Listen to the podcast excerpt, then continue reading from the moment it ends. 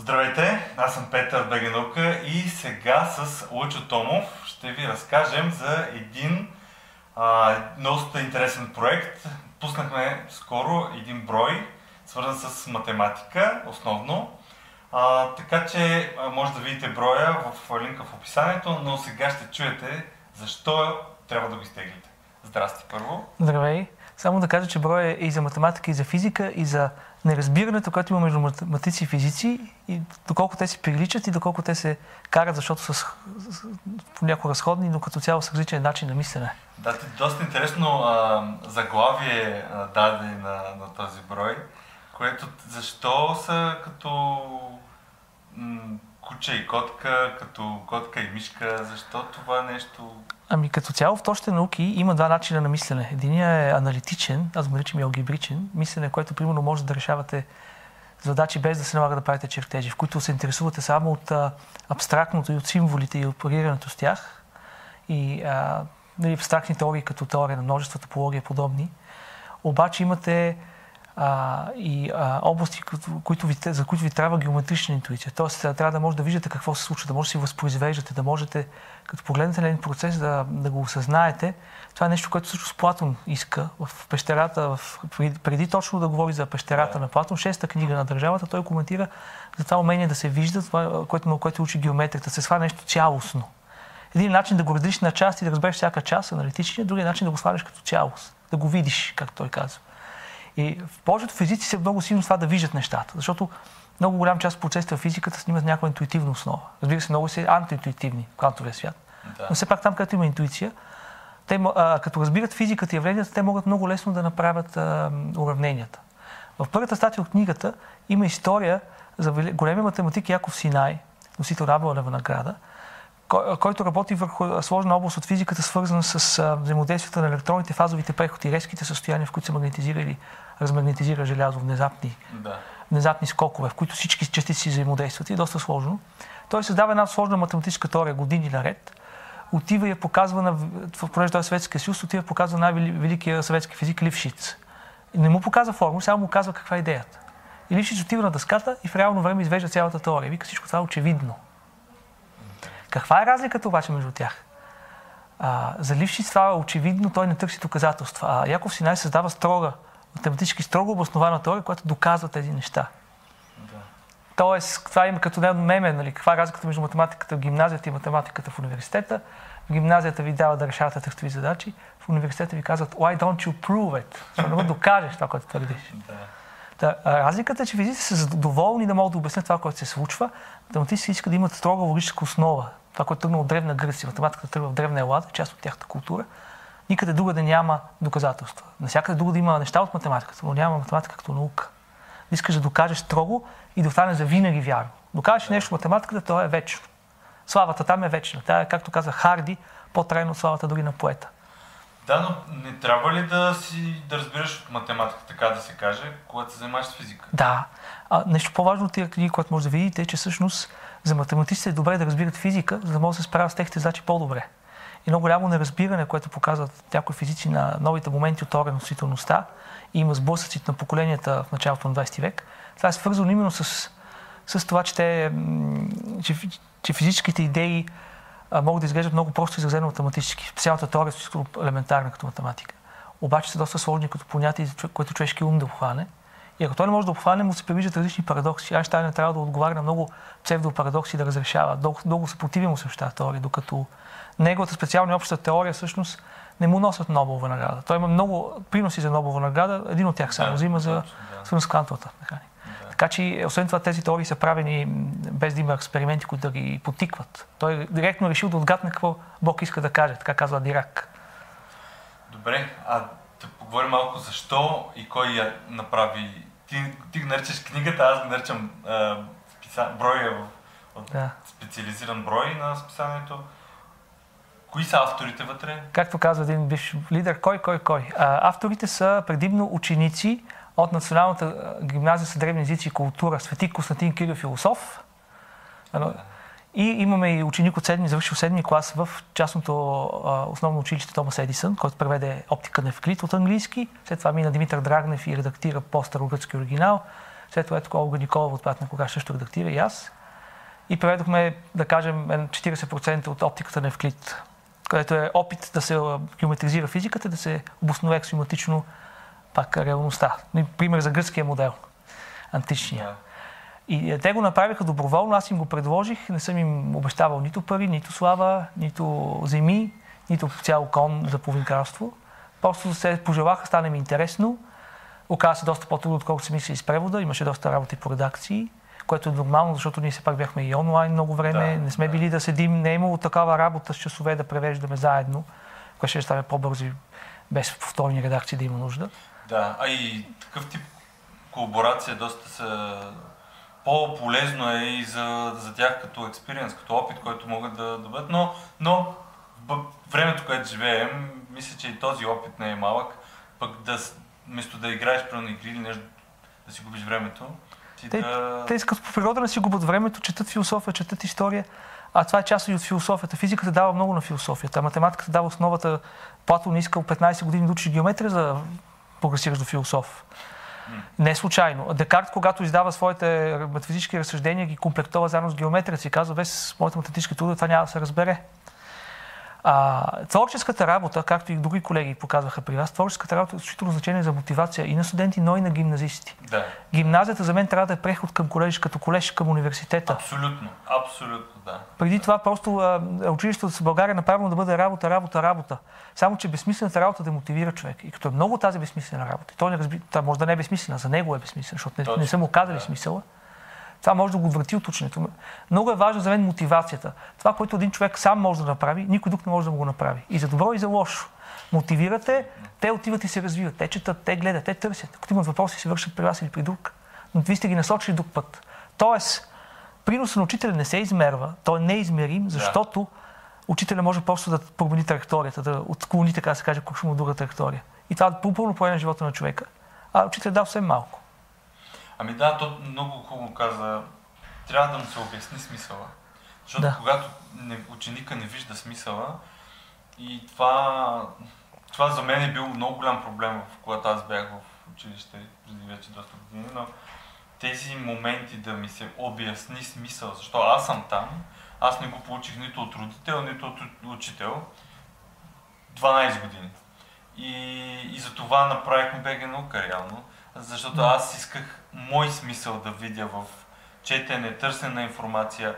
Но аз не го намерях в училище, намерях го по друг начин, но, но, но много други хора, когато няма тази альтернатива или просто няма това желание да сами да намерят книгата и да почнат да четат, те се губят и те за това в момента всички се мислят, за, нали, не са присъствали на урока по биология, обаче сега са големи експерти да. по биология. Да, това е проблем в, във всяка наука е проблем. Това дори в историята да случи само като дата е проблем, защото историята трябва да е история, story на английски, да е интересна.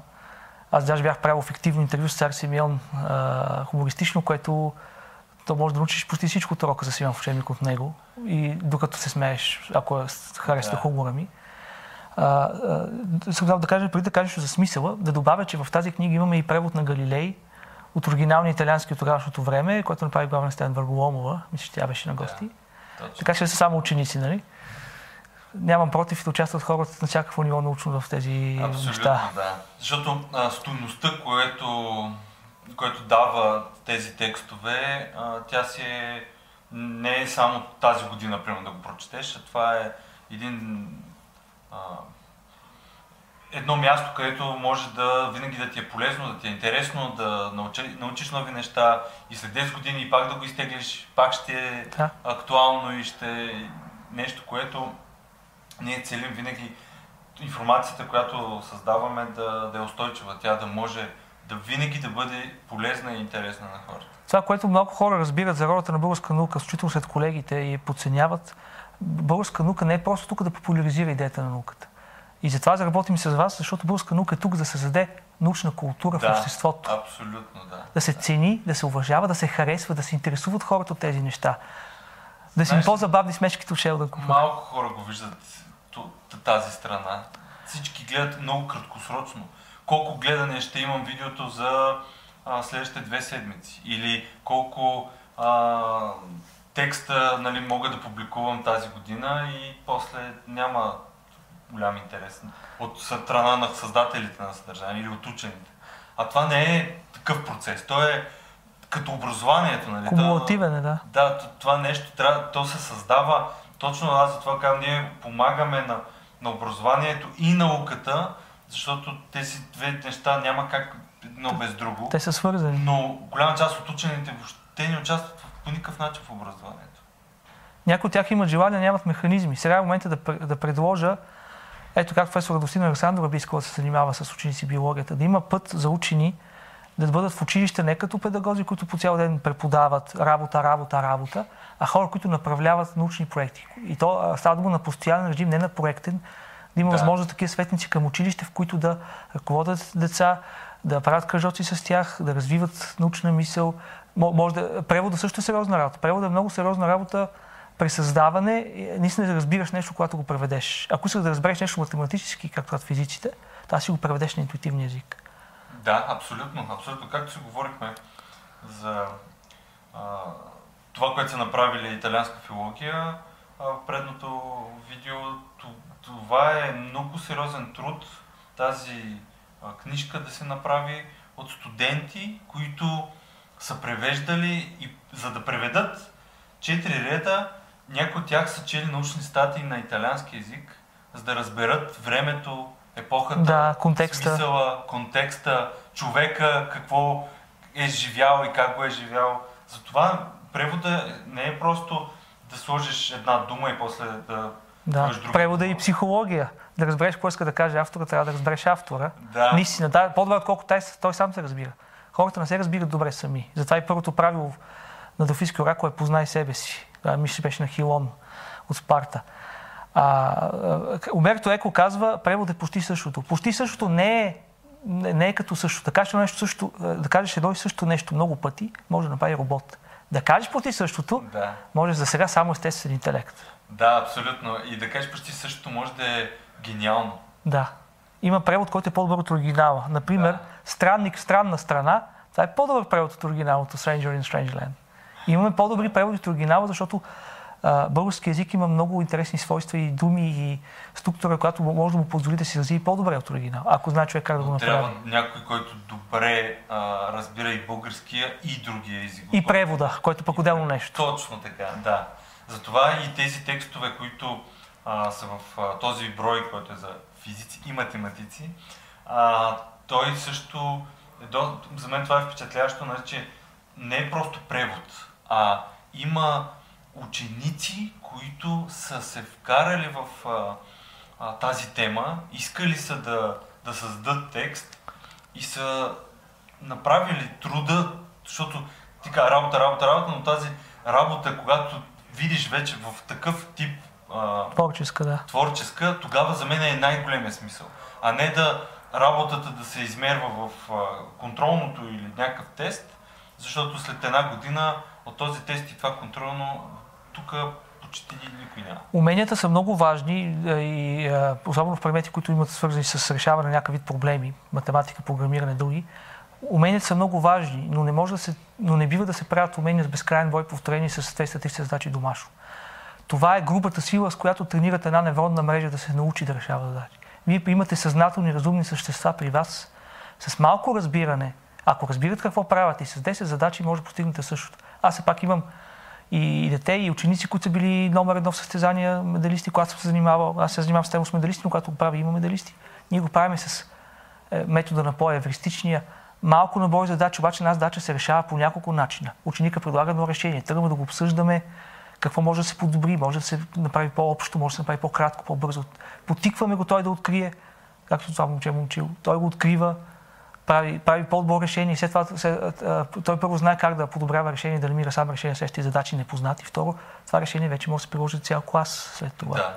Това е една работилница, в която се с минимум задачи, максимум. Вие не искате да бъдете много работливи. Вие искате да бъдете ефективни. Искате с минимум работа, максимум резултати.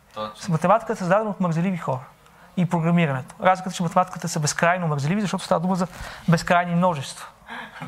Безкрайно брой задачи решавате наведнъж с едно уравнение. Абсолютно. Според мен ключе е в подхода на учителя за да може ученика да заобича или поне да не мрази даден предмет или случай математика. Да, човек за да преподава на деца поне трябва да харесва децата. И няма пред като питбол в обявата, нали, ще обича деца и агнешко. Наистина да ги харесва. Да. Добре, къде е ключът тук в образованието в България? Всички а, насякъде говорят, нали, имаме нужда от промяна, има нужда от пари, има сега вече пари имат в сравнение с преди 10 години, образованието да. ни е много по-различно от финансова гледна точка. Да, особено в училище, където има разумни директори, където съм и аз и управляват парите да, добре. Но всички казват, че преди, дори преди 10 години, когато нямаше толкова много нито, нито заплати, нито самите училища разполагаха с толкова пари, образованието е било по-добре. Защо?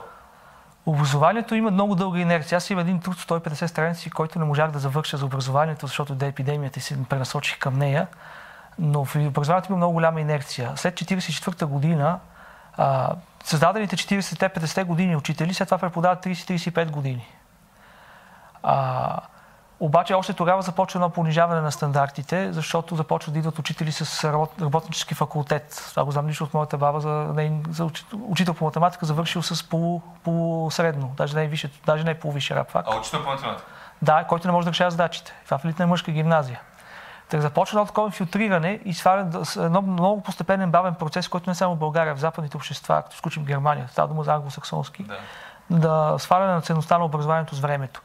И когато доходите на учителите не са достатъчно високи и репутацията им не е достатъчно висока комбинирано, не отиват най-добрите хора да станат учители. Съответно, следващото поколение, които отиват да учители, и съответно не ги развива, защото може те да не са били най-добрите в университета, обаче това имат време да се развият всяко лято. Ако ги развиваш правилно, те пак ще станат добри. Въпросът е, че всеки може да се научи. Това е идеята. И това сме разумни. Ако твърдите, че някои хора изобщо не могат да научат нещо, значи твърдите, че не са разумни същества. Да. Всеки може да се научи, обаче ние не ги развиваме. И никога не сме ги развили така системно. Следващото, те съответно се понижава леко нивото на образование. Следващото поколение, от което ще дойдат новите учители, защото те там се обучават, още повече се филтрира негативно и се получава една обратна връзка, в която не отиват най-добрите да стават учители и това не се компенсира после с развитие. И едно естествено снижение на нивото с десетилетия, като в началото било доста по-бавно, защото 30 години имаме наследство от образованието до 44-50 година. Той идва от университета, силна да. академия. Софийска университет е бил много елитен по това време вече сега не е, но сега дума е елитен на европейско ниво по-нагоре в класациите, защото са ходили преподавателите с най-добрите света и там са защитали докторати. Имаме математици, които са били при, в, Гьот, в uh, Гьотинген, академик Обрешков, имаме, имаме просто такива кадри. След това съжалята заве с доста потисканощо развитие. Да. Оттам почва да страда нивото и Софийски. Освен това говорим, че имаме връзки, имаме партийни линии, назначения това отива надолу, образованието от университета, оттам вече започва да, да тежи върху а, тези, които биват подготвени. И се получава един много дълъг инерционен процес, който им отнема много време това да се обърне. Да се обърне това в България, това е добра идея, че започва да увеличава заплащането. По-добри студенти, по-добри ученици вече започват да мислят да преподават. Но на, първото нещо, което трябва да се оправи, са правилата на системата, за да може те да се задържат, да не си тръгват бързо. Защото системата в България се крепи на материал, а не на знание дали сте взели всички уроци. Ако не вземете всички уроци, не ги преподадете вие, не ги дадете, просто е така, да. може да ви накажат. А ако имате в 8 клас 3 часа и материал за 6 часа, както е сега, или ще ги вземете правилното темпо и няма да ви накажат, и няма да има образователен резултат, ще имате 5-6 отличника. Образователен резултат е да имате 50% пълни отличници. Под това нямате резултат. Да. Нека да сме обективни. А, системен ефект от образование означава всички да се дигнат нагоре в едно училище. Всички няма дете, който да не е мръднал. Някои ще мръднат по-малко, някои много повече. Да, но всички, всички да се придвижат. Ако не се придвижат всички, четири се придвижат нагоре, други стават по-зле, даже може да се вързи отрицателен резултат. Има си методи за измерване, да. добавени ефект от училището, има си разработен с всички методики. Може да се консултирате с доцент Димитър Тарасов, много български, който е специалист. Въпросът беше, че ам, когато а, не, а, нямате време или преподавате набързо и не се разбира, и съответно децата, които са по-богати родители, ще се компенсират с уроци или по някакъв друг начин, независимо от един от друг, ще се опитат да компенсират. Ако не имате други, нямате други методи за преподаване. Или, ще имате, или пък ще предавате правилно, но ще изостанете, ще ви сменят. Или няма да ви сменят, ще има голям стрес върху вас, голям тормоз. Младите хора, новите поколения не са склонни да търпят толкова, колкото предишните. Те не са израсли в трудни времена, да, да. те са израсли в много по-леки времена, нямат този прак на търпимост не са свикнали с нас по тях по този начин. Съответно, триктно иерархичен начин, в който учителя като не, не говоря по моя опит, слава Богу, но по принцип, Да. като ниско ниво, последна дупка на кръва. Има го, има го този момент, наистина, да. Учителят трябва да е авторитет, който означава, че по друг начин трябва да държат него и самото училище. Той не може да е просто работник. А в акаде... Затова университетите в нас успяват и не спада така нивото, защото има академична автономия, Има, да. има независимост студентите преподаватели, те имат авторитет поради тази причина в студентите. А в училище те са абсолютно зависими, а, нищо не зависи от учителя, след това не може да има авторитет. Много е трудно. Индивиди имат отделно, но системно няма. Ние говорим, че всеки зависи от това, което той прави. И всеки се мъчи в някакви рамки да направи нещо. Виждате, че много хора постигат резултати. Обаче, когато всеки сам преценява тия неща и няма системна промяна, да. сумарно нивото в образованието в България не се повдига. Въпреки че отдел, да има отделни полюси с много голям прогрес. Но не искаме най-низкото ниво да е високо. Искаме да сме като, не искаме да сме като в Чехия. Искаме да сме като Сингапур. Да има 2-3% слаби, не 4-6. Бъл- да Една бедна държава да стане богата в 21 век минава само през това. Само през това, абсолютно. И затова и, и мо- моят призив винаги е и с хората, които говорят от академичните а, организации, е по някакъв начин те също да допренесат към образованието. Е- Какъвто и да е. Защото много от тях чрез комуникацията на собствената си Да. наука могат да допренесат за образованието. Не казвам да отива да говори на ученици, но да прави нещо свързано с комуникацията на собствената си наука. Така ученик Хикс от съвсем друго място може да прояви желание да каже аз искам да се занимавам с и това. Не съм знаел, че съществува това нещо. Да. А в България може. Ето този човек е българин, той го прави и мен ми е много интересно. Как мога да го? Малко, малко се комуникира, като сключим вас, наистина много малко се комуникира в тази област. България като цяло повече се вика и крещи, отколкото се говори и повече се спори, отколкото се обсъжда нещо. Да, да. Дори, дори в научните среди. Ами просто имаме някаква такава напрегната атмосфера в България. Може да от тия времена сегашните, но като цяло по- по- повече хората работят заедно, се кооперират, по-добре успяват. Бизнеса, все пак, ако имате в една фирма, една фирма не може да оцелее, ако вътре не се кооперират. Да, И сега, както и математици и физици се кооперират, за да направят големите неща. Понякога най-силните в историята учени са хора, които са едновременно математици и физици. Архимед, Исак Нютон, а, Гаус, Пуанкаре, а, Хилберт, това са хора, които са и в двете области. Архимед, знаете ли как е откривал своите теореми, свързани с обемите и повърхните на ротационни тела са плод на интегриране. Интегрирането е създадено древна Елада, но е имал отделен метод, метод на изчерпването на Евдокс, абсолютно строго обосновано, както съвременната математика, но имало отделен метод за отделните проблеми, не общ метод лесен за работа. А, той ги открива чрез своите принципи на механиката Архимед. Закачвал е съответно такива триъгълници и прецелял центъра треста на триъгълник, смятал, еквивалентен триъгълник за конусите. И така го открива интуитивно, разбирайки физиката, и после сяда и го написва и го доказва строго по гръцкия третип. Да ви четат колегите статии, както се казва. Но го открил с интуитивния път. И поначало а, не- нещо, което трябва да се внимава в училище е да не се предава твърде формално, без да се разбира интуицията. Нека то може да се предава формално, особено по-елитни класове и училища по-горни, но нека да не се започва от формално. Нека Да, се започне интуитивно, да. се разбере, Да, абсолютно. след това да се формализира. Много, много, много правилно, да. Да се започне интуитивно, защото а, започвайки първи, втори, трети клас, формалното е дете, което... Това, те учат да смятат а, като калкулатор, те не учат да мислят, освен ако не играят състезателни задачи. Ако искате вашето малко дете да мисли математически, състезателните задачи са истинска математика, малките класове. Истинска, с мислене. Минимум сметки, максимум логика. Математиката е логика. Да, тя м- мисъл трябва да вкараш, логика, както каза, за да можеш да свържеш нещата и да излезеш с крайен извод, което пък в, в живота ти е най-полезното, може би, умение да можеш да прецениш ситуации. и Да, аз искам да дам един пример за логика.